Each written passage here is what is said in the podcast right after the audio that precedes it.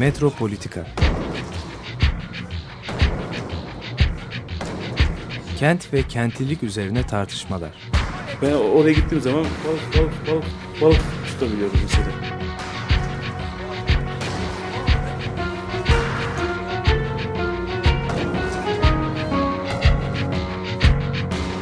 Hazırlayıp sunanlar Aysin Türkmen, Korhan Gümüş ve Murat Güvenç. Takusu yok yani. kolay kolay boşaltamadılar. Yani elektrikçiler terk etmedi Perşembe Pazarı merkezini. Ee, günaydın değerli Açık Radyo dinleyicileri. Metropolitika'da ben Korhan Gümüş karşınızdayım. Ee, biraz sonra da Aysim Türkmen e, burada olacak. E, bugünkü programda e, iki konuyu işlemek istiyoruz. Geçen hafta e, öne çıkan konulardı bunlar.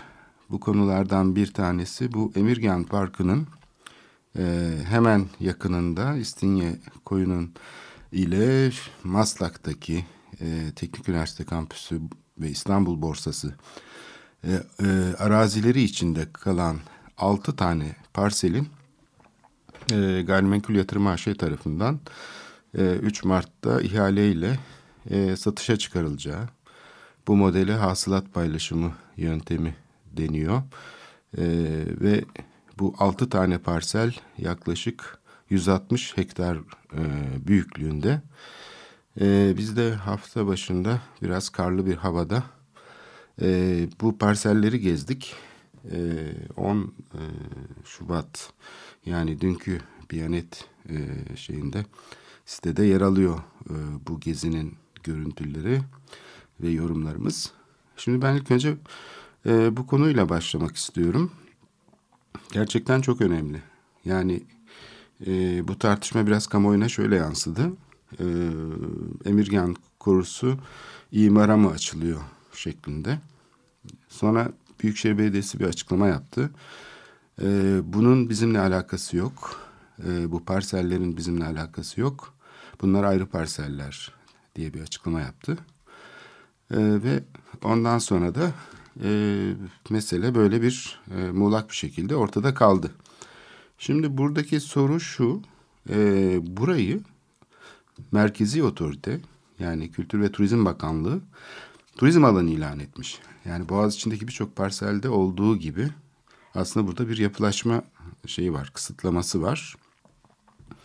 Tıpkı Vahdettin Korusu'nun içine yapılan yüzme havuzlu villalar gibi. Bunlara turizm alanı ilan edildikten sonra imar izni veriliyor. Burada özelleştirme idaresi yapıyor bu şeyi, operasyonu. İmar iznini Ankara'dan vererek e, yapılaşmaya açılıyor. Şimdi e, tabii sorulacak soru şu. Birincisi Büyükşehir Belediyesi yani bizimle alakası yok diyor. Yani görünüşte haklı eğer tek tek kurumlar olarak bakarsanız.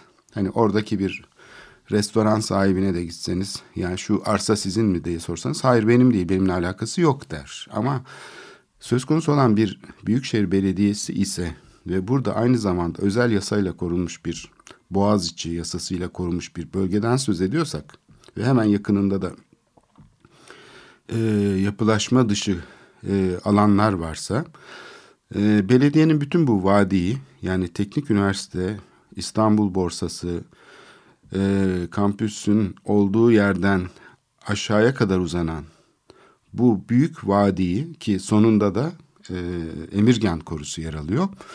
Bu vadinin tümü için bir fikir sahibi olması gerekir. Çünkü belediye özel bir şirket değil. Yani orada bulunan herhangi bir şirket, herhangi bir emlak kuruluşu, e, otomobil galerisi falan bunların hepsinin sorduğunuz zaman bu parselle alakanız var mı diye tabii ki bizimle alakası yok demeleri gayet normal. Ancak karşımızdaki Büyükşehir Belediyesi olunca e, bu e, müdahaleyi meşrulaştıracak şekilde bu konunun bizimle alakası yok demesi aslında çok şaşırtıcı bir konu. Fakat e, daha da e, ilginç olan şey hani bunun sıradan rutin bir olay olması yani sadece e, bir konu olarak karşımıza çıkmıyor. Çok büyük bir alandan söz ediyoruz. 160 hektarlık bir koyun hemen İstinye koyun hemen arkasındaki muazzam bir yeşil alandan söz ediyoruz. Altı tane büyük parselden oluşuyor. E, ve bunların imar durumunu Ankara e, şey yapıyor, hazırlıyor. Yani imar planlarını Ankara'da özelleştirme idaresi hazırlıyor. Bence asıl mesele burada. Çünkü yani Ankara'dan nasıl olur da İstanbul'un hani gözü gibi bakması gereken bir alana e, ne ne nasıl yapılacağı, ne, hangi işlev verileceği, nasıl imar e, verileceğini Ankara nasıl belirleyebilir? Yani asıl mesele burada. Yani İstanbul Büyükşehir Belediyesi'nin bu pasif tavrıyla Ankara'daki yönetimin yani sadece merkezi bütçeye kaynak yaratmak amacıyla e, hareket eden merkezi yönetimin bu tavrı aslında birbirine gayet uyumlu. E, ve buna kimse ses çıkarmıyor. Yani e, tartışma Emirgan Korusu'nun içinde mi bu e, şey imar dışında mı olacak? E, böyle olunca tabii e, çok e, yani İstanbul açısından çok e, şaşırtıcı bir durum ortaya çıkıyor. Tuhaf bir durum ortaya çıkıyor. Çünkü hani bu korular nasıl yapıldı, nasıl oluştu diye bakarsanız aslında 1940'lara doğru e, Lütfü Kırdar'ın belediye başkanı, vali olduğu dönemde pek de demokratik bir yönetim olduğu söylenemez tabii. O tarihlerde bu kararlar şehir halkının iyiliği için bir elit tarafından verilen kararlar. Eğrisiyle doğrusuyla tartışıyorlar kendi aralarında ve bir takım kararları alıyorlar. Örnek isterseniz Taksim, Gezi yani. Gezi deyince sadece park anlaşılmasın ee, şeyden başlayarak yani Kışla'nın ya da Taksim Meydanı'ndan başlayarak Şişli'ye kadar uzanan aradaki devasa yeşil alan. Bunun içinde mezarlıklar var, kilise var, kışla var, gaz fabrikası var, e, bostanlar var vesaire.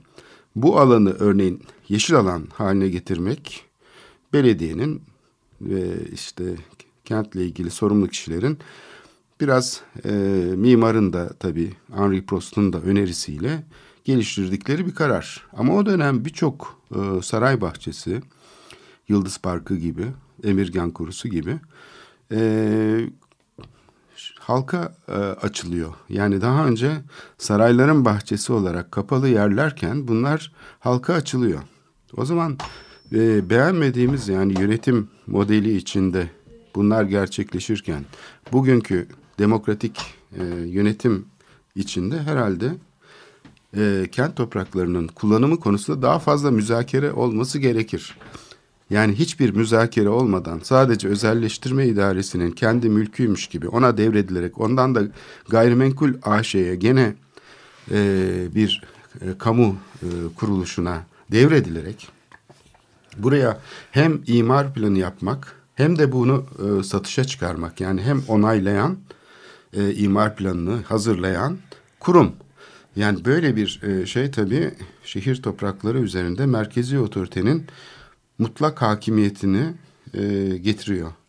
Dolayısıyla e, bu yani Lütfi Kırdar zamanında parka, koruya çevrilen saray bahçeleri, halka kapalı olan yerlerin bu dönemde hiçbir müzakere olmadan tamamen teknik kararlar olarak biçimlenmesine rağmen İstanbul'a kazandırılmasına karşılık bugün müzakereye açık bir ortamda, demokratik bir ortamda yaşadığımızı ve yerel yönetimlerin, siyasi organlarının e, meclislerinin tartışarak karar aldığını düşünürsek şehir topraklarının, arazilerinin bu şekilde imara açılması gerçekten e, çok büyük bir çelişki.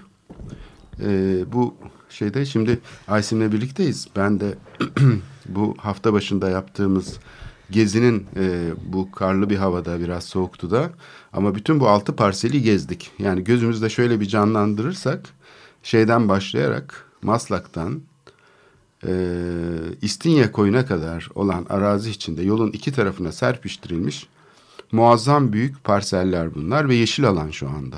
İçlerinde ağaçlar var. E, yer yer otopark olarak kullanılıyor. Bazıları kiraya verilmiş. Dolayısıyla belediyenin bu alan için hiçbir fikri yok. Benim buradan çıkardığım e, sonuç yani birinci sonuç aslında demokrasiyle ilgili bir sorun var burada. Çünkü müzakere edilerek bu alanların kararlaştırılması gerekirken sadece parçalanmış bir mülkiyet yapısıyla yamalı bir bohça gibi kentin içinde bir takım yerler özelleştirme idaresinin mülkiyetinde ve bunlar hızla satışa çıkarılıyor. İstanbul'un bütün kıyıları, kamu alanları, askeri alanları bunlar e, 1930'larda olsaydı e, işlev görüyorlardı. Yani onlar hala kamu alanı olarak e, belli bir ihtisaslaşmış alanda mesela diyelim askeri alan olarak kullanılıyorlardı ya da e, endüstriyel alan olarak kullanılıyorlardı. Liman olarak kullanılıyorlardı. Ama bugün bu işlevlerini kaybettikleri zaman örneğin saray bahçesi oldukları zaman saray bahçesi olarak kalıyorlardı. Peki saray bahçesi olmaktan çıktılar bunlar. Halka açıldılar. Şimdi o zaman satılmaları mı gerekiyor? Yani soru bu. Bu aslında e, ciddi bir demokratik problem çünkü hani bu petrol gelirlerinin mesela yönetimi konusunda genellikle demokratik olmayan ülkelerde basın üzerinde büyük bir e, şey vardır, sansür vardır. Çünkü niye? E, çünkü e, gelirler ailelerin kendi şeyleri tarafından yönetilir.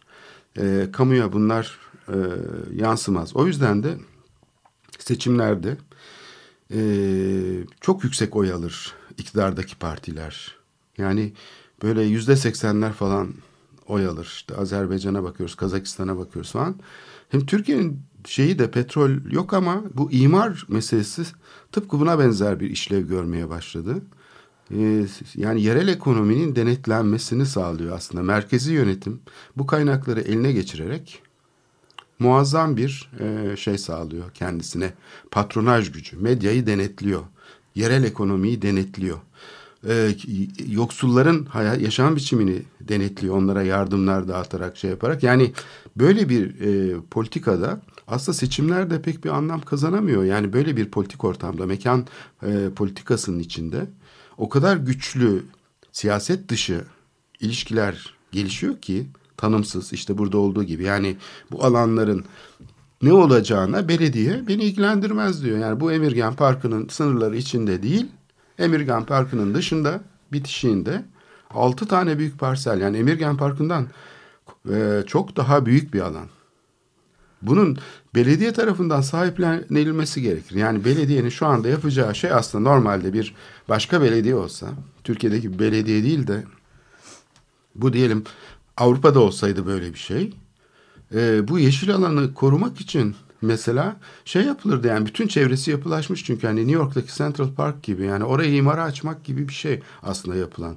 Belediye ise tam bir vurdum da, e, duymazlıkla e, bizim parselimizin dışında yani sanki oradaki restoran sahibi gibi. Sahiden de restoran sahibi onu da söyleyeceğim burada onu da geçme e, atlamayayım. Yani parkın içine girdiğiniz zaman Emirgen Korusu ismi ama artık koru vasfını kaybetmiş. Çünkü ağaçların altına rulo çim serilmiş. Yani tam bir monokültür durumu. Gerisine de lale ekilmiş. Çünkü oraya halk gelecek. Bir de asfaltlanmış. Bol bol asfalt. Arabalar park etsin diye. Artık koru değil yani gerçekten. E değil. Piknik alanlarda Yani genişletilmiş asfalt alanlar otopark olarak kullanılsın diye.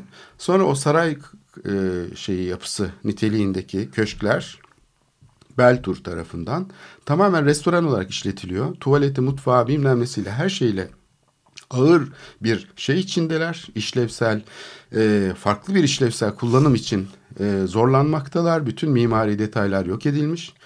Bahçedeki bütün bu Arnuvo düzenlemeler yani e, 20. yüzyıl başından kalma ya da 19. yüzyıl sonundan kalma olan bu naturalist akımın e, şeyi olan arazinin topografyasını veri alan göletler, kaskatlar, su oyunları sistemi diyelim tamamıyla tahrip edilmiş. Yıldız Parkı'na gidip bakalım. Korkunç bir şey yapılmış. Yani hani güya koruma kurulları var. Türkiye'de işte koruma konusunda şeyler yapılıyor. Bu kadar çalışmalar yapılıyor. Bu kadar kişi eğitim alıyor falan. En önemli kamu alanlarından biridir değil mi Yıldız Parkı da?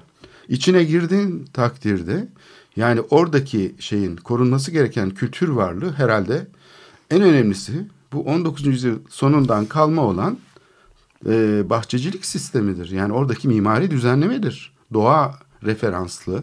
Oradaki problematik odur. Endüstriyel devrime karşı bir doğaya dönüş hareketidir Arnuvo. Ve bunun en önemli göstergesi olan su, su oyunları sistemleri, kaskatlar hepsi tahrip edilmiş. Ve yani istisnasız içinde bir tanesi sağlam kalmamış. Göletler, içlerine betonarme duvarlar yapılmış, süs oyunları yapılmış, kenarlarına işte şeyler kaplanmış. Yani şeyin fantazisine göre herhalde ki oradaki yöneticinin kafasından geçen şeye göre Mesela e, bu rulo çimleri sermekle kalmamışlar. E, bunun rulo çim olduğunu yani sonradan serildiğini göstermek için de plastik çimlerle tamamlamışlar. Kaldırmışlar hatta uçlarını böyle hani rüzgarda kalkmış gibi. Yani aklına öyle esmiş oradaki şeyin herhalde ya müteahhit bunu yapan. Çünkü genellikle müteahhitlere ve taşeronlara yaptırıyorlar bu işleri. E, belediye şirketi işte diyelim e, park ve bahçelerle ilgili bir şirket e, var. O şirket bunu gidiyor müteahhite yaptırıyor. Yani arada hiçbir fikir, burası nasıl korunur, burasının bir yönetim planı var mı, ziyaretçi trafiği nasıl düzenlenebilir, araçlar dışarıda nasıl kalır, içeri nasıl ulaşılır, buradaki kültürel etkinlikler neler olabilir? Çünkü konser alanları falan da yapılmış korunun içine. İşte e, ne bileyim bir tarihi saray yapısı yani içindeki restoran olarak kullanılıyor. Yani tam bir pespayelik halinde içi. Orası nasıl kullanılır diye hiç mi düşünecek insan yok? Yani bu kadar kültürel mirasla ilgili çalışma yapan kuruluş var, üniversite var, öğrenciler var ve İstanbul'un en değerli yapıları eğer böyle basit bir restoran olarak kullanılabiliyorsa o zaman Topkapı Sarayı çok kolaylıkla restoran olabilir. Ya da Dolmabahçe Sarayı bir otel olabilir yani aynı yaklaşım çünkü.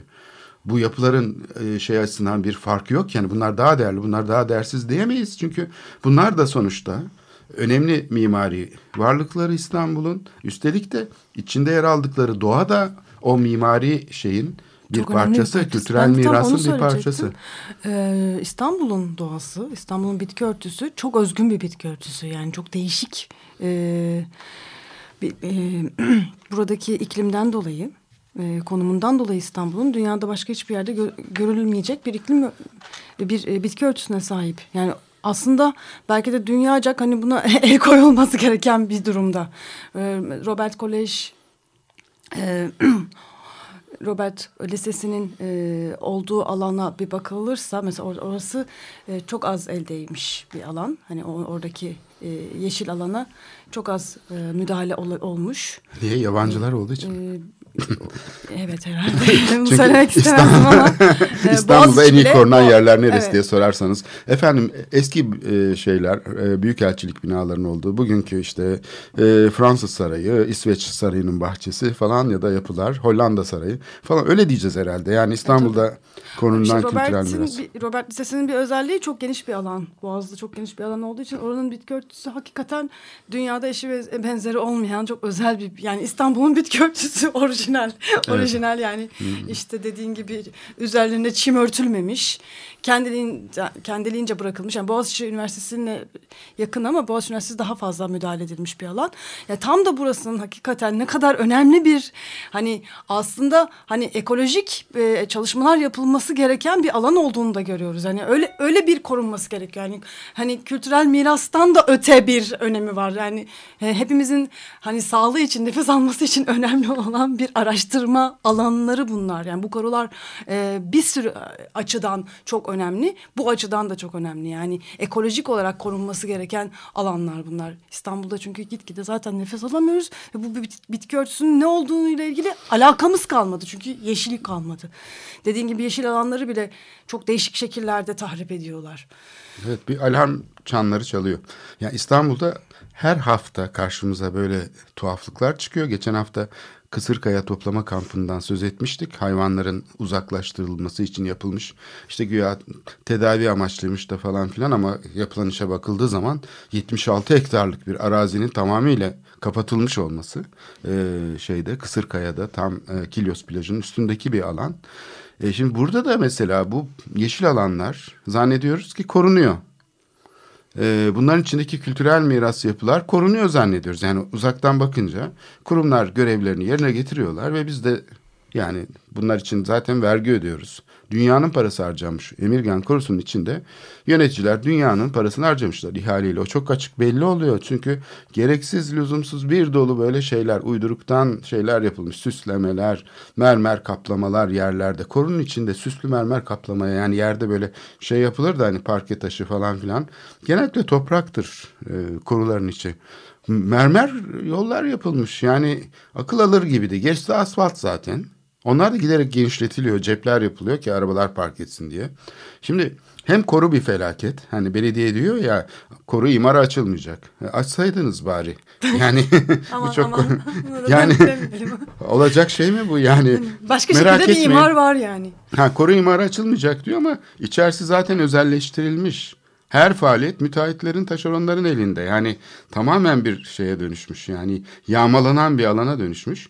O yüzden dışarıya bakacak şey yok. Orası da başkasının diyor. Yani burası benim. Hani ben buranın burası benim av saham. Ben burada kendi e, e, şeyimi gösteririm, avlarım yani. Avlanırım. Dışarısı da başkasının. O da merkezi otorite. Hani merkezi Başka avlar. Evet o çünkü o siyasi açıdan onun önemli problemleri var. Şehirdeki işte medyayı denetlemesi lazım, şeyi kontrol etmesi lazım. Yerel ekonomiyi, sivil toplumu, taşeronlaş, bütün toplumu taşeronlaştırması lazım. Onun için tabii bütün bu arazilerinde bir şekilde merkezi yönetim tarafından denetlenip imara açılması.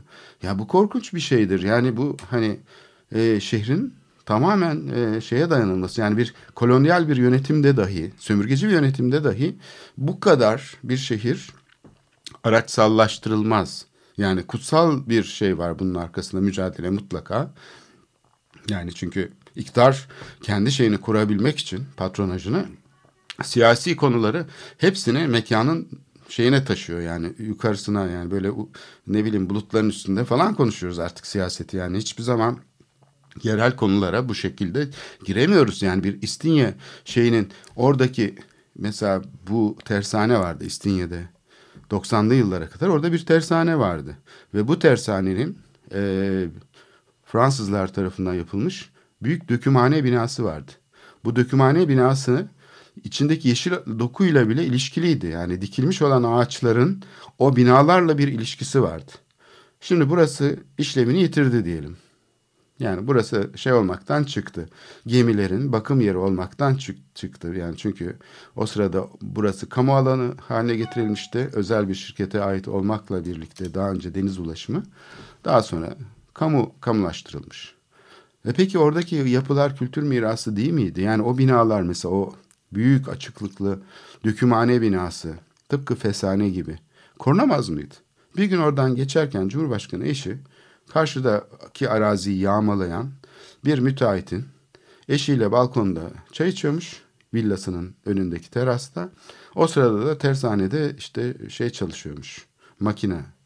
Aman demiş şekerim bu gürültüye nasıl tahammül ediyorsunuz? Bunu yıktıralım hemen demiş. Aa çok iyi yaparsınız hanımefendi demiş o da.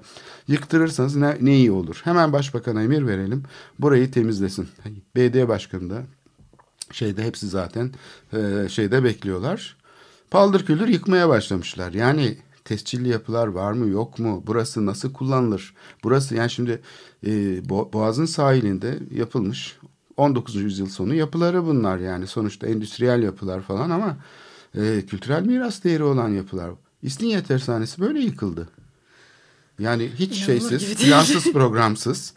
E, şehrin çünkü yani şehrin hiçbir görüşü yok bu konuda. Kendi kıyılarını nasıl yöneteceği hakkında hiçbir şey yok, hiçbir fikri yok. Evet planlar hazırlandı. 2007-2006 hatta her gün söz ediyordu Büyükşehir Belediye Başkanı. İşte İstanbul'un planlarını hazırlıyoruz. İstanbul'un anayasasını oluşturuyoruz. 2013'lere kadar bunu söyleyip durdu. 2012'lere kadar. Sonra ne oldu? Unutuldu birdenbire planlar. Zaten o planlarda böyle bir model de yoktu. Yani sivil toplumun enerjisini harekete geçirecek bir yöntemle hazırlanmadı o planlar. Onun için e, bir helikopter gezisi sonucunda o planların hepsi çöpe atıldı. 70 trilyon para harcandı. Bir üniversite kuracak kadar bedel. Şimdi BD Başkanı kalkıp diyor ki işte rehber niteliğinde bilim insanlarını topladık. Ee, ben biraz tabii mealen söylüyorum. Onlara plan hazırlattık. Onlara ha bizim için incelediler diyor artık plan da demiyor. Bizim için İstanbul'u araştırdılar, incelediler. Çok değerli bilgiler bilgiler sundular diyor. Yani demek ki BD Başkanı'nı eğitmek için, öğretmek için üniversitedeki hocalar oturmuşlar. Bir rapor hazırlamışlar. Bir rehber, bir kılavuz gibi bir şey. O da onu okumuş. Bunun için 70 trilyon para harcandı. 2009 yılında mecliste onaylandı bu planlar. Yani Hani planları beğenmiyoruz. Hazırlanma yöntemi yanlıştı diyoruz. Bir şirketin altında olmazdı. Her dönem bu şekilde kapalı kapılar ardında hazırlandı bu planlar. O yüzden hiçbir zaman meşruiyet kazanmadı. Siyasetçiler ciddiye almadı. Bunları açık açık hepimiz biliyoruz yıllardır. Bütün hayatımız boyunca buna tanık olduk zaten. Ama bir taraftan da gene de kendi içinde de bir çelişki var. Bu kadar paralar harcayıp ondan sonra planları çöpe atmak sahiden çok şaşırtıcı. Şimdi İstinye'nin bütün yani teknik üniversitenin bütün altındaki arazi Ankara tarafından satışa çıkarılıyor ve hiç kimsenin bu konuda yani Emirgan Parkı imara açılıyor mu açılmıyor mu falan bunu tartışıyoruz biz kamuoyunda.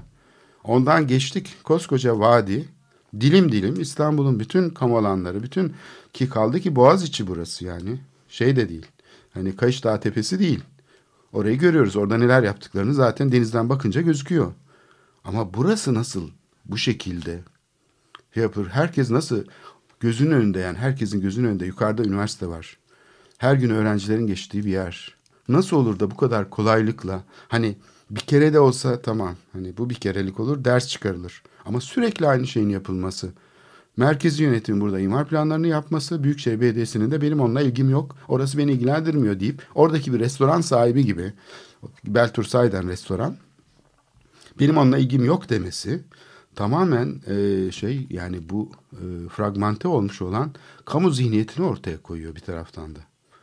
Yani tamamen e, bir özel sektörden daha özel çalışıyor. Yani inanıyorum ki Emirgen Korusu e, bir özel şirketin elinde olsaydı bu kadar kötü kullanılmazdı. Bunu da söylemek zorundayız. Yani bir özel şirket orayı yönetiyor olsaydı, işletmesi onda olsaydı bu kadar o koruya işkence yapılmazdı. Örnekleri var dünyada. Hani Kahire'de mesela Al-Azhar Parkı var. Ağan Vakfı tarafından yönetiliyor. Yani şey yok. Sürekli ekolojik şey dengeler gözetiliyor, şeyler araştırılıyor, su kalitesi araştırılıyor, şunlar araştırılıyor. Bunlar yani bir yönetim planı var. Ziyaretçi trafiği araştırılıyor. İçindeki kültürel miras nasıl korunur? Buna bakılıyor. Yani bir özel kuruluş bile bunu yap, yapıyor ama bizim vergilerimizle e, neredeyse gelirlerimizin yarısından çoğu vergiye gidiyor ve bununla yönettiğimiz işte kamu kaynaklarımızı oluşturduğumuz yönetimlerde özel bir şirketten daha kötü bir şekilde bu kaynakları tüketiyor. Ve bu bizim nefes aldığımız havayla ilgili. Evet. Yani su bile değil hava. yani bu, bu memlekette çok genç bir nüfus var. İnsanlar e, gelecek beklentileri var, çocukları var. Eğer bu şehirde yaşamak istiyorsak bir yani Ankara'nın elini çekmesini istemek lazım artık İstanbul'dan bu kadar bir şehir ta İttihat ve Terakki Cemiyeti'nin kuruluşundan beri şehri sürekli şey yapan e, merkeziyetçi bir e, şeyin kıskacı altına almış olan bir yönetim pratiği var. Yerel yönetimin artık kendi şeyini e, tanımlayabilir olması lazım. Kendi politikalarını. Bunun için entegre bir yönetim şeyine dönüşmesi lazım. Hani biz başkanlık sistemi falan bunları konuşuyoruz Türkiye'de.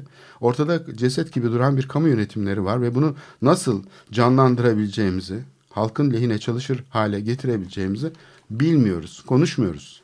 Reddediyoruz. Yani o rejimin içinde dolanıp duruyoruz. Oysa ki bütün yerel ekonomiler, yerel kültürler her şeyi kazıyan bir merkeziyetçilik üstüne kurulmuş bu model.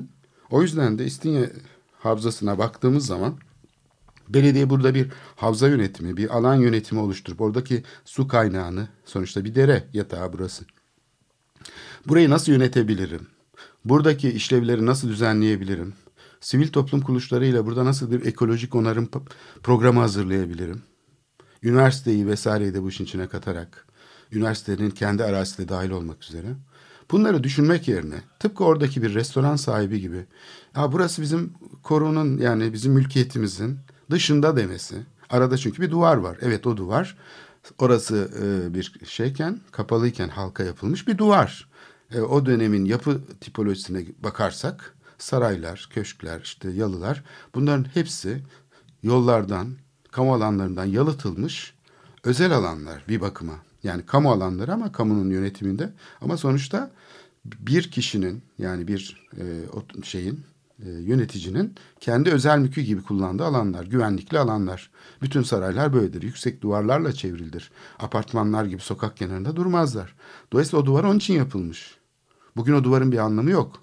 Yıkılsın demiyorum duvar ama hani duvarın içi bizi ilgilendirir, dışı bizi ilgilendirir demesi belediyenin İstanbul'la ilgili bakışını, vizyonunu ortaya koyuyor. Orası bana ait değil. Yani mülkiyeti bana ait değil demek istiyor. Ee, bu böyle bir şeyin ben geçerli olabilecek bir yönetim anlayışı olduğunu zannetmiyorum. O zaman Deriz Enent diye bir parça çalalım. Bir Greenhorn'dan sonu dinliyoruz. var. Bir sonu var diyoruz. Evet.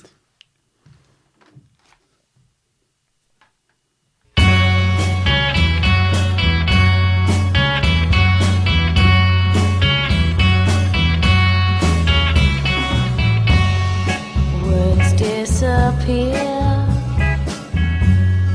Words once so clear. Only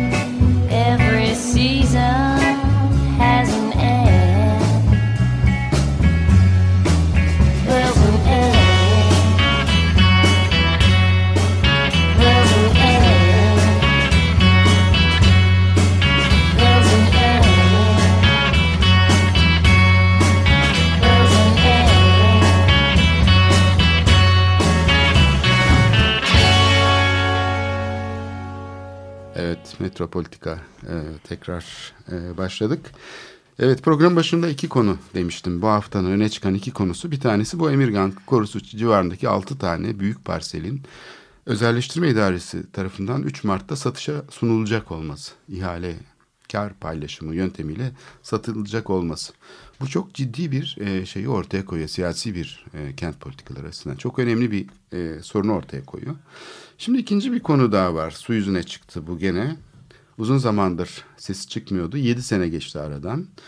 Bu Zaha Hadid'in Kartal projesi. Biz programda epey işlemiştik bu konuyu.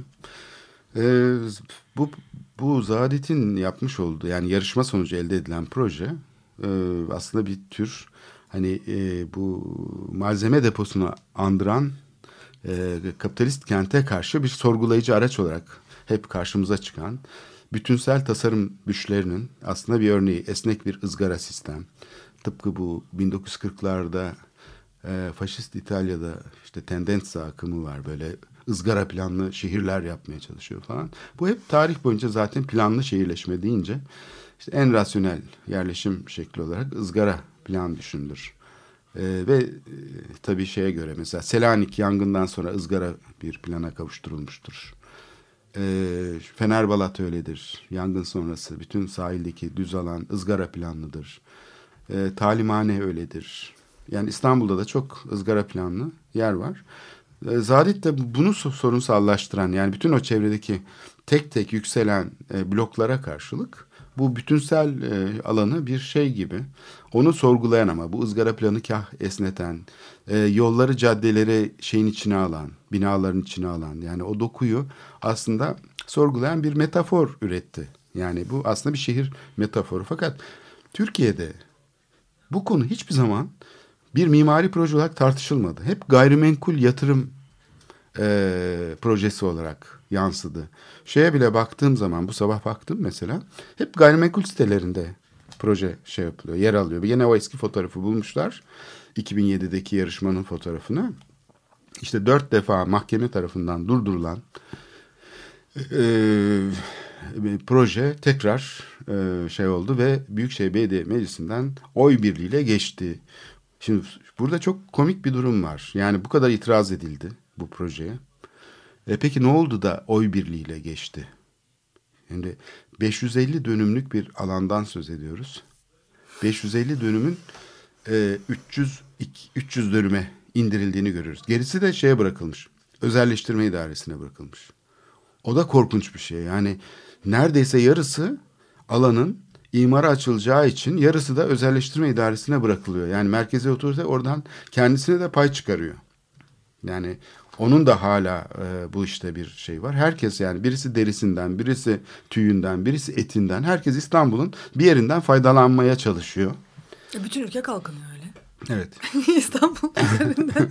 Peki ne değişti yani bu aradan Kalkınma geçen şeyimiz. 7 sene içinde ne değişti de e, çünkü CHP'li belediye şey CHP'li belediye üyeleri Büyükşehir Belediye Meclis üyeleri e, şey de itiraz ediyorlardı işte bu e, hatırlarsan yani işte bu proje yapılırsa işte Kartallılar burayı terk etmek zorunda kalacak.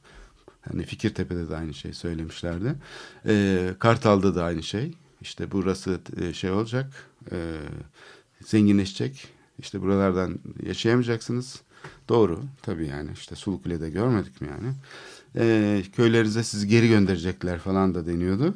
Ne oldu peki ne değişti? Hatta e, belki CHP'nin kazanması da bu bun- bunlarla alakalı. Ha, Kartal'ı kazanması bu, bu söylemlerle alakalıydı. E, olabilir tabii çünkü yani buradaki insanları katmadan bir proje yapılıyor sonuçta. E, bu şeyi belediye kazandı seçimi. Asıl değişiklik bu. Herhalde belediye iktidara gelince aynı Tayyip Erdoğan'ın 3. köprüye e, İstanbul Belediye Başkanı iken cinayettir diyecek kadar karşı olduğunu biliyoruz. Hatta 3. köprü için bizim yaptığımız toplantılara belediye meclisi salonlarını e, tahsis etmişti Büyükşehir Belediyesi. Yani o dönem e, merkezi yönetimin İstanbul'a karşı e, bu özlemlerini ve şeylerini, yatırım şeylerini engellemek için Büyükşehir Belediyesi buradaki muhalefet hareketleriyle birlikte çalışıyordu. Ee, Büyükşehir Belediyesi meclis salonunu kullandıracak kadar da şeydi yani cesaretliydi. Çünkü merkezi yönetimle arasında bir çekişme vardı. E, ne oldu? Ankara'ya gittikten sonra bu merkezi yönetimi ele geçirdikten sonra ters yüz oldu bütün politikaları. Demek ki yani bu itiraz meselesi itiraz ediyormuş gibi gözükenler aslında kendi iktidarları döneminde yapacakları için itiraz ediyorlar. Ben ona görüyorum. Yani o yağmalamasın ben yağmalayayım şeklinde gerçekleşiyor. Olabilir tabii bu bir şüphe.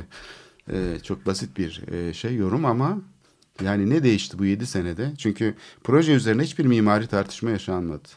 Bu şehrin yani işlevini yitirmiş alanlarının yapı stoğunun nasıl dönüşeceği konusunda bir e, şey ufacık bir şey görmedik. Sadece bunlar gayrimenkul operasyonları olarak karşımıza çıkıyor. Bütün bu e, şehrin dönüşümüne dair fikirler tamamen piyasa aktörlerinin mantığıyla biçimleniyor.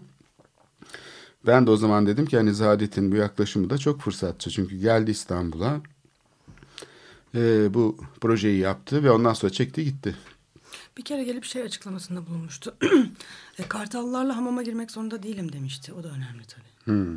E çünkü o zaten bir şey yapıyor. Yani mesafe kurarak bu e, metaforları üretiyor. Yani şimdi star mimarların Yani en önemli özelliği bu. e, onların yaşamlarıyla ilgili bazı düşünceler üretmek arasında ba- bayağı ciddi bir fark var tabii ki ama Ve ben mesela Zadit tabii yani. Sulukule projesini hatırlıyorum. Yani orada o felaket projeyi yapanlar bir kere bile gelip hani mahalledeki insanlarla konuşmadılar. Ama ta Londra'dan gelip de öğrencileriyle burada gönüllü çalışan hocalar her gün oradaydılar. Ve oradaki şeyi nasıl hayat e, cereyan ediyor, insanların yaşam şeyleri nedir, sorunları nedir, nasıl hayata tutunuyorlar, onların şeyleriyle uzmanların fikirleri birleşirse neler olabilir mahallede diye e, çırpındılar. Şimdi bu aradaki fark ne? Yani biz Şimdi kamu yani tarafından büt, bütçesini şey kaçırıyorsun oluşturduğunuz. Yani. Şimdi Hı. hani CHP'li belediye gözünden de bakmak istiyorum ben. Ee, şimdi Zaadet projesi yani dünyadaki bir sürü hani Zaadet projesinin bir parçası olacak. Üstüne üstlük normalde Zaadet ne yapıyor? Bina yapıyor öyle değil mi? Yani müze yapıyor işte ne bileyim e, kültür merkezi yapıyor falan. Evet. Burada bir e, şehrin bir bölümünü yapıyor yani. Kartal marka Dünyanın olacak. en önemli Zaadet projelerinden bir tanesi Çok- olacak. Kartal marka olacak. Ee, Kartal Miami gibi olacak. Kartal işte ne Venedik gibi olacak. Ya böyle bir fırsatı kaçırmak ister mi herhangi bir belediye? Yani sen de biraz acımasız Abarttım değil mi? Ama benim şey işte benim hep böyle şeylerde naif bir halim var. Ee, ben diyorum ki bu şey tartışılır. Kartal falan hani insanlar hani katılır. Bir de bir strateji. Kartalların çok önemi yok böyle. Dünyaca ünlü bir kartal olacaksa kartallar orada olmayacaklar zaten çok. Dışarıdan büyük bakmak lazım şehre. İçeriden bakınca olmuyor. Dışarıdan bakıp mesela oraya böyle dünyadan Evet. bakacaksın. Tabii. Ya bu şeyde Uzaydan mesela bakacaksın. evet. Ee, mesela Dubai'de işte şey palmiye şeklinde ya da şurada bilmem ne şeklinde e, binalar yapmışlar. Burada işte falan yapmışlar falan. E, İstanbul'da ne var? Şimdi mesela uzaydan var. gözükür büyük ihtimalle zaten projesi. Yani düşünsene yani bu prestiji bir düşün. Uzaydan insanların sakallı bıyığı bile gözüküyor artık yani onun için çıplak gözle gözükür demek istiyorsun herhalde. Çıplak gözle gözüküyor Uzaydan. uzaydan. Uzay turistleri mesela Evet. şehirlerin üstünden geçerlerken Kartalı görecekler. Kartal İstanbul'da bir şey var diyecekler. Bir e, böyle karmaşık bir şey var. Onun ortasında daha da karmaşık bir bölüm var. Çünkü Zaadet aslında ne yapmış? Tabii Hinoğlu Hin bir kişi. Ben Zaadet'le birkaç kere tanıştım. Daha meşhur olmadan önce İstanbul sokaklarını arşınlarken Galata'da tanışmıştık 90'lı yılların başında. O zaman daha çok böyle tanınmış bir kişi değildi. Bir arkadaşımla birlikte Galata'yı dolaşıyorlardı. Ben de katılmıştım. O zaman normal bir mimara benziyordu. Sonraki gelişinde yani 2010'lardan sonra Süperstar oldu. kimseyle konuşmayan böyle başını yana çeviren, konuşurken suratına Madonna. bakmayan falan bir insana dönüşmüş. Ee, tabii o, o şeye kart, kartallarla hamama girseydi çok terlerdi mutlaka. Onun için e, o mesafeyi kurmak zorunda. O geçerken şöyle bir e, tanrı gibi oraya bir ışık Tanrıça, pardon. Tanrıça tabii yanlış söyledim. Evet cinsiyet ayrımı var. Ee, oraya bir dokunuyor geçerken. Ee, fakat işte dokunuş, o dokunuş ondan sonra da çarpılıyor oradaki insanlar. Yani yeryüzüne inmiş bir tanrı gibi dolaşıyor aslında. Dediğin bir şey de çok önemli. Yani büyük ihtimalle zaten projesi denilen şeyi hani biz programımızda çok tartışmıştık. Yani zaten uygulanabilir bir şey değil bir metafor olduğu için. Yani insanlar kendi başlarına istediklerini yapacaklar. Zaten projesiymiş gibi de gösterilecek. Bu bir kılıf sadece. Yani onun e, hani uyguladığı o mimari proje e, uygulamak düşündüğü sadece bir resim çünkü bir resmi çizemezsiniz şehrin üzerine mümkün değil yani. Hani o yüzden tam dediğin gibi e, Yamalı Bohça'nın e, çok e, Zahadit e, markalı bir Yamalı boh- bohçamız olacak sadece. Öyle bir projenin olması birkaç tane binayı böyle yamultarak falan mı yapacak yani ne yapacak? Olması çok Aslında zor. onun e, şey Hinoğlu Hin dedim ya e, yapmak istediği şey de şu. Aslında çevresi zaten öyle oldu. Savaş geçirmiş bir yer gibi gözüküyor artık Kartal'ın tepeleri değil mi? Yani Pendik'in biraz şeyine doğru baksak e, Soğanlık falan o eski gecekondu bölgelerin haline yani oralarda dikilen gökdelenler ve yanında gene e, işte gecekondular da var ama yani ilginç bir şey karmaşa teşkil ediyor. Zadet de aslında e, savaş geçirmiş gibi bir görüntüsü var İstanbul'un o bölümünün yani e, biraz mübalağa gibi oluyor ama yani sahiden bir tuhaflık var. Zadet bunu aslında tek bir resim içinde ele alıyor. Yani kimi yerde 180 metre yüksekliğinde yapılar, kimi yerde 30 metre yüksekliğinde falan. Çünkü genelde insanlar derler ki ya ben, ben de istiyorum 180 metre ama o böyle aralarında oynamalar yaparak kendisinin o bütünsel tasarım yani bir yarı tanrıça şeyini gösterecek e, metaforlar üretiyor. Çünkü araziyi bir bütün olarak bir bina olarak e, görmüyor. Zaten hep mimarlığın içinde bu çelişki vardır. Yani şehirler de bir bina gibi tasarlanabilir mi? 1930'larda buna inananlar sahiden varmış. Zadit de aslında bunun kalıntısı yani bu metaforların, bu ütopyacı yaklaşımın bir kalıntısı. Bugün şehirlerde böyle bir şey olmuyor genellikle, olamıyor. Kartal gibi bir bölgeden bahsediyoruz yani. yani çok kı- kısa bir zamanda inanılmaz bir endüstriyel e, dönem geçirmiş ve şimdi post endüstriyel döneme geçmiş. Yani hani akıllara sığmayacak derecede bir hızla e, iki büyük dönüşüm geçiren bir alandan bahsediyoruz. Evet şimdi kırsal nüfusun yani çok yoğun olduğu bir yer. Kartal'ın. Evet eski yaşayanları atölyeler. orayı terk etmişler. Zaten hani uzak bir banliyö alanı olduğu için trenle falan gidilen e, çok fazla da şey bir alan değil yani şehir merkezinden gidip gelinen bir yer değilmiş eskiden.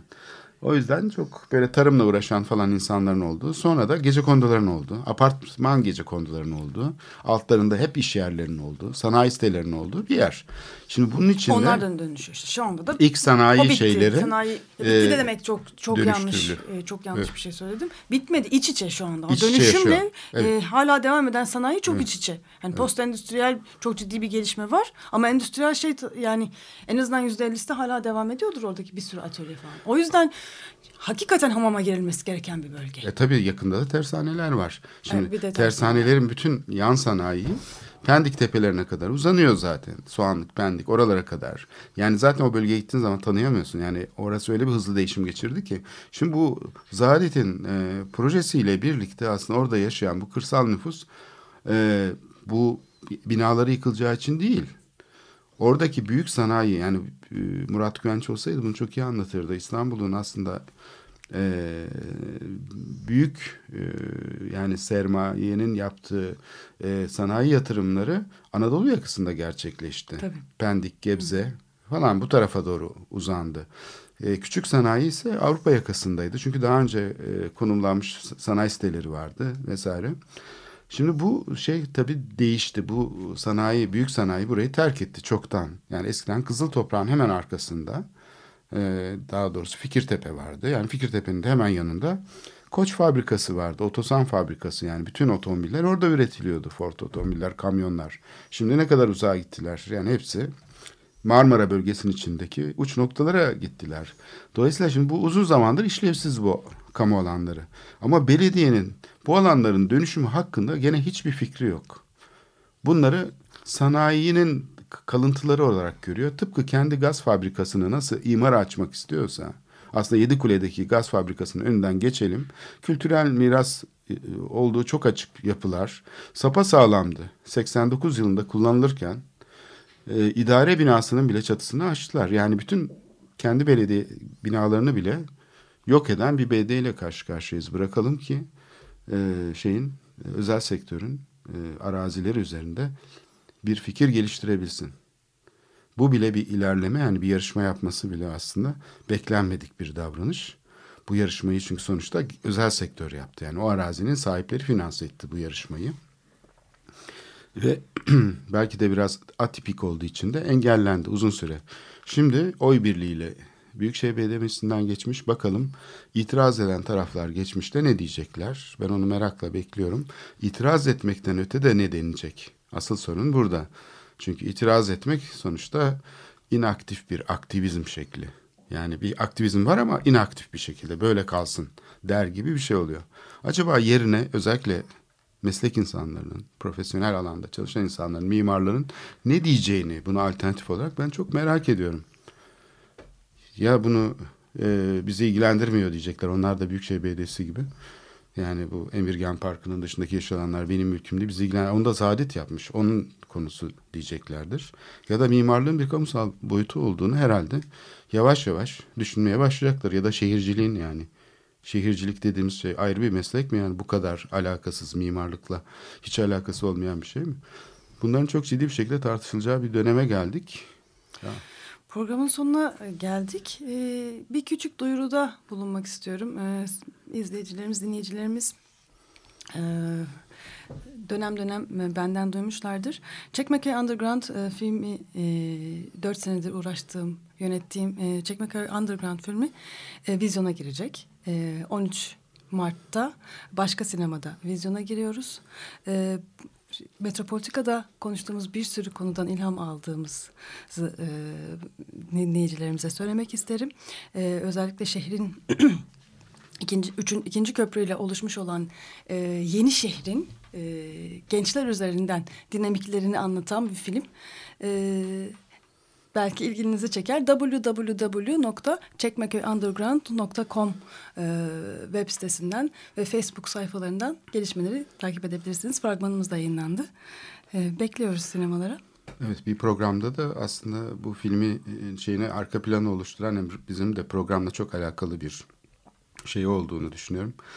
E, tartışsak Evet, e, zaten bir, bir iki konukla tartışacağız üstelik. Hı hı. E, çünkü e, burada e, bu, bu programda başlayan bir sürü tartışmadan yola çıkarak başladı film.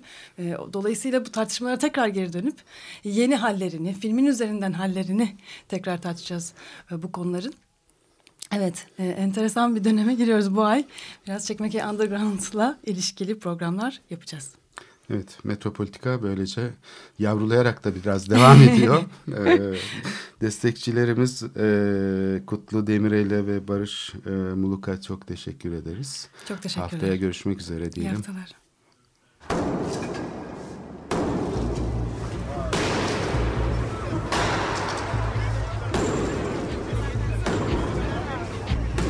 Metropolitika Kent ve kentlilik üzerine tartışmalar. Ben oraya gittiğim zaman balık balık balık balık tutabiliyordum mesela.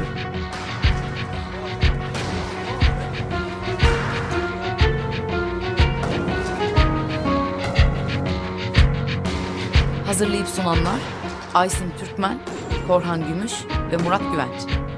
Takusuyor ki. Kolay kolay boşaltamadılar. Yani elektrikçiler terk etmedi Perşembe Pazarı